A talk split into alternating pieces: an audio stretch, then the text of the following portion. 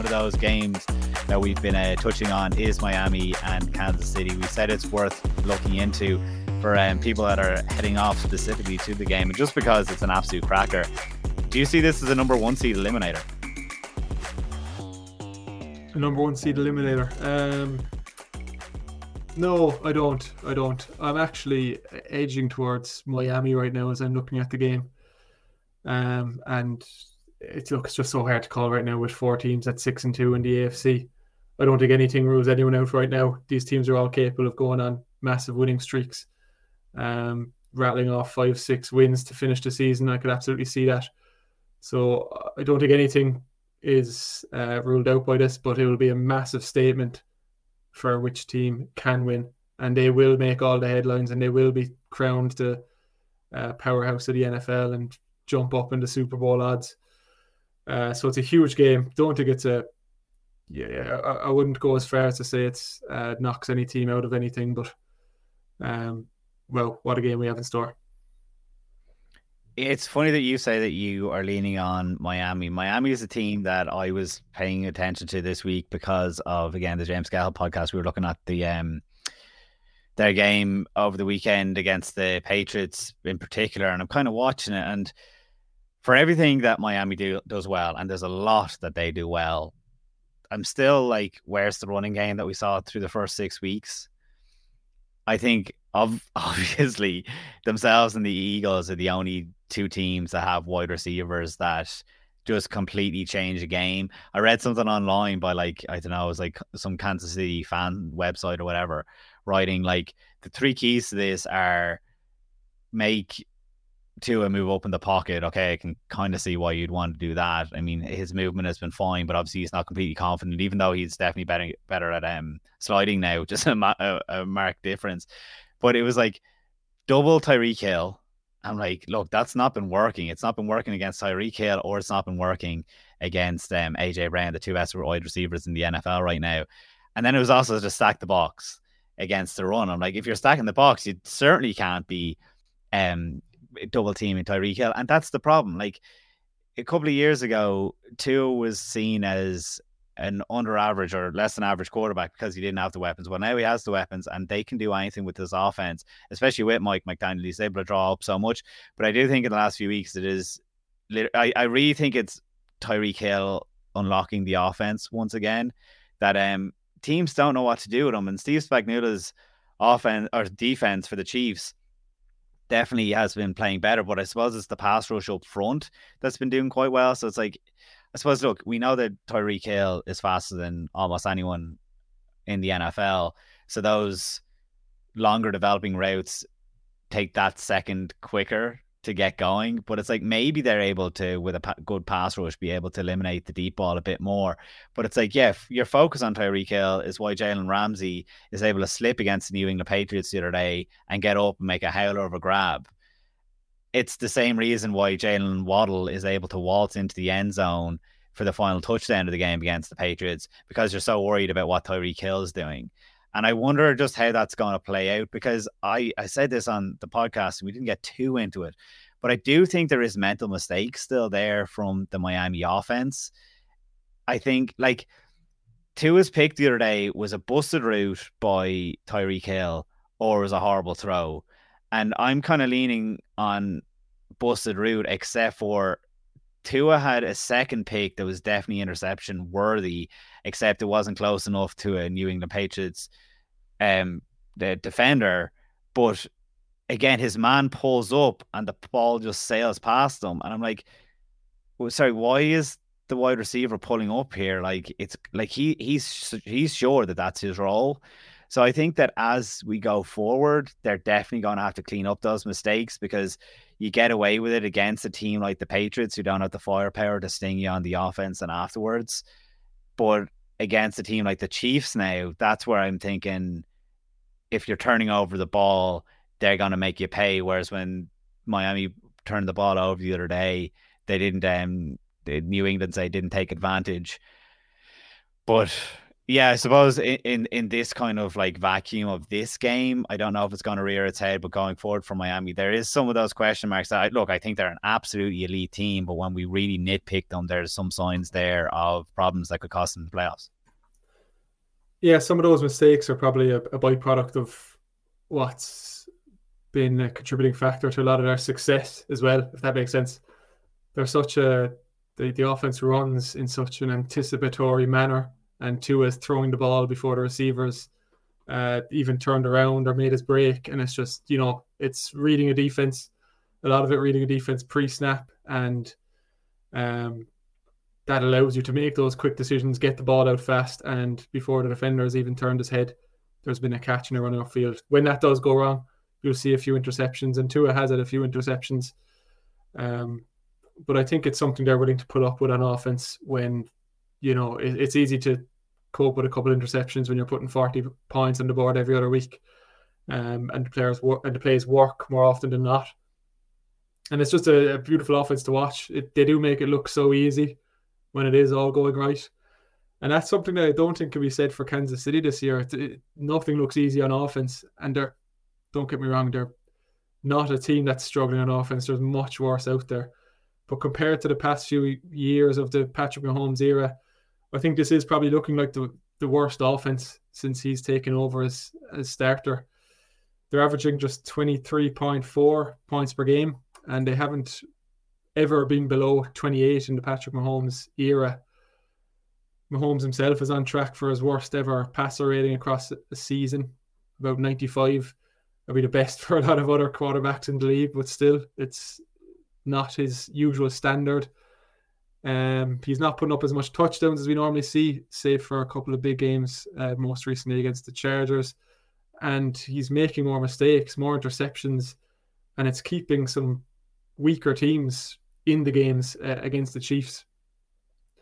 Um, you know that one of the headlines this week is naturally going to be if Miami loses, well, the story is going to be they can't uh, beat big teams this year. But to be honest, the Chiefs and, and what they've done so far this year isn't, I'd argue, is probably just about on par with, with the wins Miami have had. They've beaten the Chargers. They've both beaten the Chargers. The Chiefs beat the Broncos. They beat the Vikings, the Jets, the Bears. A lot of these are messy games that the Chiefs are just uh, scraping through, and it's not looking as easy as it has done in the past. All that said, I think there is good news for the Chiefs fans. I say it's the worst offense of the Patrick Mahomes era, but it's also the best defense, and they're learning to win in different ways right now. Just 16.1 points per game allowed, second best in the league. Their previous best was 20 points in 2019. So, uh, you know, you could argue that the points they're losing on offense this year, they're gaining on defense. Not a lot of star power either when you just look at that team on paper on defense. Beyond Chris Jones, there's not a lot of names that will jump out to the average uh, NFL fan, but they're just all collectively playing very well as a unit. Steve Spagnuolo's kind of hit his stride and uh, got them doing some good stuff. You mentioned how Miami's run game hasn't been as good the past few weeks. That is one crack that's beginning to show on the Chiefs side. They've had a couple of uh, tough tests stopping the run, and they just gave up 150 to the Broncos. A um, couple of hundred yard gains before that as well. So it will be interesting to see how that fizzles out. One of those streaks has to end in terms of uh, the Chiefs' defense regression, stopping the run, and the Miami off- offense regression, rushing the ball. Um, but it's a tough one to call. Um, you almost on paper going into it, you think these are two teams that are hard to find flaws in, but all we've done is discuss the flaws there. Uh, but that's not look, they're just a different level of standard. It's uh I was watching Good Morning Football this morning, and Peter Schrager was talking about this game, and he was kind of annoyed that Europe have stolen this game. It's a Super Bowl caliber game, and it's the we could well be looking at a repeat of this in the AFC Championship game uh, come January. So I'm glad we have it, and probably the marquee game of the season so far, including everything, not just the international series. Uh, but two teams that have their flaws, they're both can be the best in the league when they're when they're on their day. Um, but tough one to call. I think I'm edging towards Miami. I maybe it's the kind of conversation we're talking about a team doing better early in the season, whereas Chiefs will really pull through late in the season. I have no about doubts about them there. Um, but yeah, geez, it's a coin flip, really. Yeah, it's it's it's so funny that you said it because we are talking about flaws, and again, it's probably because they've been uh, because these teams are so scrutinized that you're looking at, oh, why why don't they have that extra ten percent or one percent that we expect from them? The Kansas City Chiefs, it's so funny because they literally have the most drops by their wide receivers in the league this year. And it's like that's the narrative that we expected last year. But I keep on saying, like, I learned my lesson from last year. I was like, no, the Kansas City Chiefs aren't going to win the Super Bowl. They're not going to get back to it. And then they absolutely did because, like you're saying, the, the offense is just so good. I mean, like, it's a cliche because it's like, oh, Patrick Mahomes is so good with Andy Reid and with Travis Kelce. It's all they need. And it's like, yeah, it kind of is all they need because that's what they've had now for the last couple of years and they've been able to get it done. Um, Steve Spagnuolo's defense, it is nice and it's such a luxury, and they had to have that this year because it is keeping them alive or whatever. But it is an important point that you make that Miami needs this win to put to bed that narrative that they haven't beaten a good team. Like they, when they've played their marquee teams, when they've played the Eagles, when they've played the Bills, they have not shown up. Like they've not looked good against those teams. So if it happens again against the Kansas City Chiefs, I mean, three times you can start to call it a habit. Whereas the Kansas City Chiefs, you're right, like they have been going completely under the radar. They can afford to go under the radar because they're in such a weak division, like such a weak division. Like they're getting nothing, um, no competition from those other guys. I, I wouldn't um, put the Chargers in the in the same bracket of them. So it's like I think I think I'd like for the narrative of the NFL season for Miami to win, but I guess I just can't, I can never write off the Chiefs. Like unless you have that sick Patrick Mahomes, that version of him comes again. Um, I do actually have a message from Michael, even though he is um living up in Barcelona, that he he did want to see that he thinks that or to say that he thinks that the Chiefs going to Frankfurt on the Friday is the wrong is a huge mistake is is his words. Um I don't know when Miami gets in, but you would think that the earlier the better, especially like Miami is a bit further west in America. Yeah, Miami's already there. They they got in um I think they got in Tuesday, probably got in Wednesday morning. They left They're, the States right. Tuesday. And look, this is the whole um not will they, won't they, but the balancing act that we've seen over the last couple of years that teams going to London were saying actually the shorter week was better, but then this year was like the longer week um actually worked out better for teams. But yeah, going to Germany, it's that extra hour again. And I just think for Kansas City going all the way, they played in Denver last week, which obviously mile high. Um, it was freezing cold there. They didn't actually have the snow, but it is it, it is a particularly strange one that they're going all the way from Denver. Um, it's somewhere that I've been quite a few times, and it is a bit of a trek. Like, don't get me wrong, they'll be flying direct, but again, if they're flying direct from Denver, I, I, look, I have no. I, I, presume no. Sure, we said they're they're going on Friday. They've obviously gone home to Missouri. But um, yeah, it's it's definitely a weird one. So uh, Michael, we're probably with you on that one, and that could be the difference in the game. Like Miami is obviously getting out there earlier, and maybe you could say that they're coming off not an easier game. That game, uh, the New England Patriots look good definitely for three quarters at least, whereas obviously um, Kansas City is picking up the pieces after a sick Patrick Mahomes led them to lose uh, to the Denver Broncos, an absolute uh, stinker. Um, so are you making that as your as your pick? Uh, not uh, official whatever, but right now you're saying Miami. Right now it's Miami. Yeah, I'll take all. I'll push you right to the deadline there before I set further choice. So hey, uh, we'll be flip flopping. You'll be stressed out over that graphic, but we'll be yeah, flip flopping. No, I, think... I, feel like this is kind of go down to the uh, the beer hall on um on Saturday night in Frankfurt, where uh, Michael has been saying all year that uh, points are on me, so I must remember to forget my wallet going to that one. Yeah, I don't know. I don't know. I'm really excited to have this game. Uh, like you said, the likes of uh, Peter Schrager are disappointed that they have it. We've been looking forward to it for so long, and again, I think that the likes of the German fan fans absolutely deserve it. I mean, they've paved the way for the for the rest of us. Really, I mean, obviously we want our game here, but way to go, everyone in Frankfurt. I'm sure there's a lot of excitement this week, and um, two games again. Follow along with Pro Football Ireland. We're going to be at the two games. We have a crew going over to both of them, and uh, yeah, as you can tell from our voices, we're super excited. It'll be obviously uh, Frank, um, the Patriots Dolphins this week, the Chiefs Dolphins this week. Patriots Colts the week after. This is obviously the uh, barn burner game, but that won't be a bit of fun too. Um, we're we're we're running late on this podcast, so we will move on. But we've been um, dodging it. Of course, we have two Cardinals fans here on the podcast, and um, somehow we've left it 50 minutes until we finally acknowledge that the Cardinals are a team in the NFL. But um, a lot of storylines this week. Joshua Dobbs, um, who was balling with them this year and really gave them a lifeline in a lot of the games. I'm loving how the season's going, I will say, because they give me that excitement that I love the Cardinals for. I love, I, I was doing um, a podcast, um, shout out to Trev, um, I was in the shed. And I kind of explained to him, it's like, yeah, I went off the Cardinals for a couple of years, not not as a fan, but like I wasn't as drawn to them because the environment, the era, the Cliff Kingsbury era, if you want to call it that, was a bit um, toxic. Whereas I love this version of absolute underdogs who um, are able to push teams and just they're fun to watch. It reminds me of those teams under Bruce Arians that they're just like you root for the guys on the field. Uh, I was rooting for Joshua Dobbs when he was benched on the week, uh, announced that he had been benched. Essentially, I knew that something was up. They traded him to Minnesota. First, he talk about it now. Uh, Minnesota, I think he gives him a right chance because he did play very well. And anyone that was saying, "Oh, you're trying to get Matt Ryan or something out of retirement," and whoever else, I think Joshua Dobbs gives them as good a chance as any, Jason, to uh, win a few games and push the Lions for the uh, NFC North. Yeah, he's a great. He's you know he's been like you can't even keep track of the amount of teams he's been on the last couple of years, but he's developed this reputation for using his rocket science brain and stepping into a building and learning the playbook and learning the offense in a matter of no time. So for a team like the Vikings who are on a bit of a streak and are going to at least try to keep that going, they aren't just going to blow up the season because of uh, Cousins' Achilles being blown up.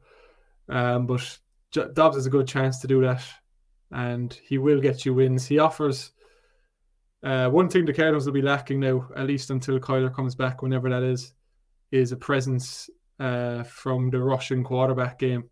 And Dobbs really did contribute to the offense quite a bit, whether it was a scrambling for a, a first down off schedule or some designed quarterback runs. Uh, the Cardinals were a team that could have went under the radar with their own little version of the tush push. And um, they're quite effective at running that with Josh Dobbs. So I think he's a good quarterback in that sense. He'll add, he'll um, definitely add to the Vikings offense in that regard. It's not something Cousins really offers. Um, passing wise, he's I think he's good at reading the game overall, but he does have some accuracy issues. He tends to throw the ball high and misses receivers high, and that's where you're seeing some of these interceptions crop up the last few weeks. Um, but look, it's middle of an NFL season. You're not going to get a star at the quarterback position at this stage. I think Josh Dobbs is probably as good as you could have gotten out there. Jameis Winston is another name they were linked to, but um, haven't seen Josh Dobbs the last few weeks. He has shown signs that he can contribute to wins. Um, and I think he's a guy that could do that in Minnesota. So I asked that because we're going to talk primarily about Kyler Murray here. But as a fan, I look, he was on, on a one year deal and maybe he had outplayed it to the point that he might make a bit of money on free agency next year. But I I was like, he's the best backup quarterback in the NFL in my eyes. Like, I mean, it beats putting um beats putting Drew Stanton out there maybe over the last few years as a Cardinals fan. From that point of view, and we'll, keep this short. From that point of view, would you have liked to have seen him hang on as the backup quarterback, or are you kind of like okay with it that they're going to have to uh, go forward with um Clayton Tune? Uh, yeah, good question. I haven't really thought about it that way. Um, obviously, with what Kyler offers on the ground, it is nice to have a quarterback who can rush the ball behind him. Not sure what Clayton Tune is like in that regard, but we'll see what we have now this week, more than likely. Um, but yeah, Dobbs is a quarterback you would like to have. He seems like a smart guy that you'd even like to just have in your quarterback room. And, you know, even if he's managing a clipboard on the sideline, seems like a guy who could offer a lot in that sense as well. Um, so backup quarterback decision is valuable, but look, they drafted Clayton Tune. Kyler's about to come back. Maybe it's just a case of they don't feel like they've uh, or they need to have space on the roster for him as a backup role. He has they have lost slightly, lost out slightly. They traded a fifth round for him. Uh, they only got a sixth back, uh, but the sixth round pick is going to be probably towards the higher end of that sixth round, and the fifth round pick was a bit back. So whatever way it balances out, it's not a it's not a great deal they've lost. Um, but yeah, maybe they've just felt they weren't going to meet his contract demands in the off season. Yeah, look, they probably traded back 20 picks to give us a bit of excitement, which uh, I can't uh, hold against the front office. But yeah, look, talking about Kyler Murray, he will he he'll be activated at the very least in the next um, few days because he has to be unless they're going to put it back on um, IR for the year. But Kyler Murray definitely changes what the Cardinals are doing this year. He's going to want to play tough. Um, where are you right now with Kyler Murray? As in, is he playing for his job with the Cardinals at least, or are you fully in on? Like, do you think he's getting assessed now under this new coaching staff who he hasn't played for before? Do you know? I think the I was surprised. Maybe maybe there was. Maybe the story just didn't break. But I was surprised the team didn't come in for him before the trade deadline. To be honest, um, because you know he was getting healthy again. Um, team said he wasn't available, but you know, there's a price for everyone, and there is a few teams that look at your Falcons, maybe even your Redskins. There's a few teams there that aren't going to be picking high enough to get that true difference maker at the quarterback position. So the next best option will be to trade for a guy, and you might get decent value on a guy like Kyler Murray now. But I, I do believe that the the team has faith in Kyler Murray being their guy moving forward. If they've if they can at all avoid using a top draft pick on a quarterback and rather trade back and load up in other positions, if they that is the perfect scenario for them. And if Kyler shows them enough in terms of fitting into the offense and reading the game better than he may have done sometimes in the past. I think they want to keep him. He's he's come back from an ACL injury. Like it's not going to be easy. He's not going to be the player he was straight away. It normally takes a couple years to be uh, come back fully into rhythm. So don't expect him to be running around and have the same speed and agility that he normally has.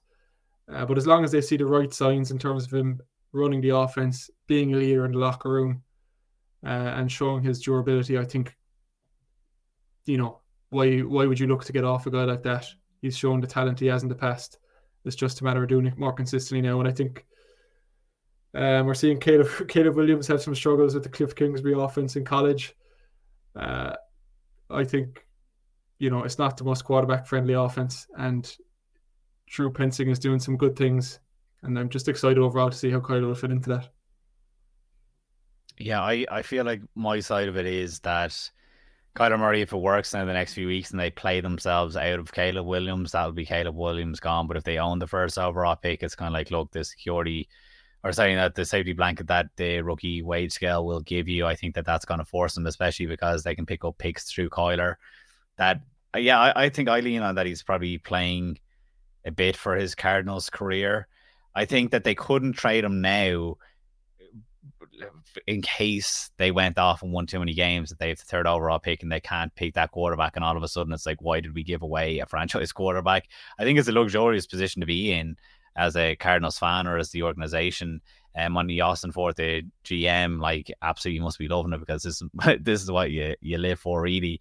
But um yeah, I, th- I, think it's really interesting. I want to see what happens when they come back in the um, field. They'll play the Browns this week. The Browns don't know if they'll have their quarterback. The Browns have to make easy work if it is Clayton Tune out there. But uh, we'll wait and see because if we want to move off that and do headache, uh, as we start to wrap this thing up, I might go first um, because it just makes sense now. My headache of the week is Will Levis for the Tennessee Titans. I hope that we haven't clashed on that one. But um, just because I think that he changes the fortunes of the Tennessee Titans, they skyrocketed in the power rankings this week. They could go for, further again. Their record is a bit out of touch now, obviously with the Jaguars, which I said earlier on. But he's the headache. Although the real headache is probably DeAndre Hopkins for AJ Terrell or Jeff Okudah, the cornerbacks, for um this week when or sorry, they'll be playing against the Steelers, I should say. But he was a headache this week for the Atlanta Falcons because he DeAndre Hopkins went off with Will Levis. I don't know. Did you see DeAndre Hopkins the video that he recorded saying that he'd been written off? Jason, oh, give me a break, DeAndre Hopkins. You were not written off at all. It was everyone wrote Ryan Tannehill off, and as a result, you were collateral damage that you can get any um any uh, yards or touchdowns or anything. But obviously, he looked like an absolute monster the other day, DeAndre Hopkins. So if Will Levis is able to keep that connection going, all of a sudden the Tennessee Titans are a different team in that easier division. It's probably a guy they wanted to keep around. A name leak, leak or linked with being traded at the deadline. Hopkins was. Um, but when you have a young guy like Levis stepping in, um, it is important to have a veteran presence at receiver, and DeAndre Hopkins has definitely shown that uh, he still has a lot left in the tank. It's going to be a tough test against the Steelers defense, though, for the, the rookie. Um, obviously, he did fantastic last week. I'm going to hold off between before I crown him as the next franchise quarterback for the Titans.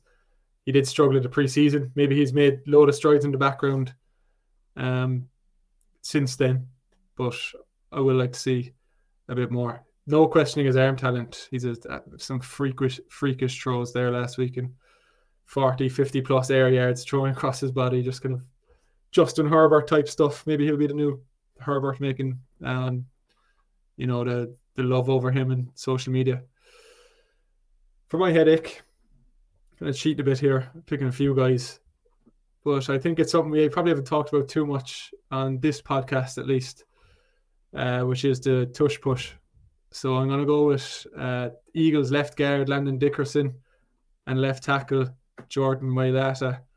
Uh, might throw Jason uh, Jason Kelce in there as well at centre these guys have been causing headaches for defensive coordinators and D lines across the league all season, and uh, they're playing the Cowboys this weekend. It's going to be a close divisional battle. Uh, the Cowboys have won four of the last five games against the Eagles, uh, so I expect this to be a close one, and the odd fourth down conversion here or there could prove the difference in the game. But um, there's a great video, uh, Brett Kollmann on YouTube. I'm not sure if you you know Mark, but he puts out some good football content, and he just put out one breaking down the the tush push and what really is driving Philadelphia's success in that regard. And he compares it to a rugby scrum rather than a quarterback sneak because that is really what they're doing. They're getting parallel to the ground and driving, uh, just getting lower leveraged in the defensive line in front of them. And defensive lines haven't really had an answer to it and haven't been attacking it in the right way so far this season. So uh, I think Dan Quinn's gonna is definitely going to be on his mind. It's been on the mind of every defensive coordinator as the season's um, progressed. But let's see if someone can finally put a stop to the unstoppable play. It is a 93% success rate. It's been run 44 times, and 41 times the Eagles have converted with the tush push, brotherly shove whatever you want to say. When, when was that due? Because they uh, fumbled. Um, Jalen Hurts fumbled on the weekend against Washington because they did bring the pressure up front. So, uh, yeah, I think that, uh, look, you said there, uh, another man that was uh, breaking it down on NFL Network recently was Rex Ryan. And the more, whether it's the media or otherwise, everyone's having their look at how to stop the tush push. And when you saw the fumble happen the other day, I was thinking, please God, this will be the difference now that it goes away because it's a fine play, but I just don't love that it's an absolute automatic. You know, you see the memes of uh, Jalen Hurts when you give him the ball on fourth and one. Because the other thing with the Philadelphia Eagles is they're so aggressive that they'll go for on fourth and three. They're going for on fourth and four if they're inside uh, the opponent's territory, fourth and five even. That um, yeah, it's just too automatic for me, and it's like yeah, give me a break. It's like what games don't break in their favor if they don't have the tush push.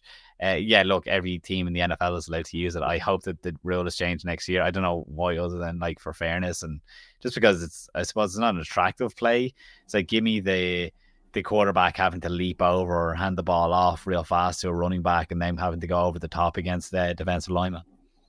If other, I think if other teams start to adopt it and really can have success with it, then the, the league might look at finding a way to, to outlaw it. But right now, you have to give them credit because the Eagles are doing it when every other team, it's not like other teams can't be trying this. And that's what Nick Sirianni said in his press conference last week. Um, if everyone could do it, everyone would do it. So you, you have to give them credit yeah. as well. And it, it takes a certain it takes a certain kind of quarterback as well because Zach Wilson cannot do the tush push. Like if he takes off and runs, like he's too easy to take down. So it does take a Jalen Hurts to run it, like the strong big body guy. Kyler Murray couldn't do it. You know, he's too small. So it's like it, yeah. you're definitely right that um it takes certain guys. Um, we I guess we'll finish up. Any more points on that because I'm gonna go through the schedule and then uh, finally get us out of here so we can start packing. Yeah, just look, definitely check out that YouTube video. It's uh, I thought I found it very interesting. It wasn't a case of Hurt kind of driving over the center as you kind of assume with a quarterback sneak. It's really kind of nuanced in the timing that he follows the left side of the line And contrary to what you said there, uh, he doesn't place too much emphasis on the quarterback's role in that. It's more those left side um, offensive linemen, and then of course the receivers and running backs that come in from behind and push it. But he'll explain it better than me.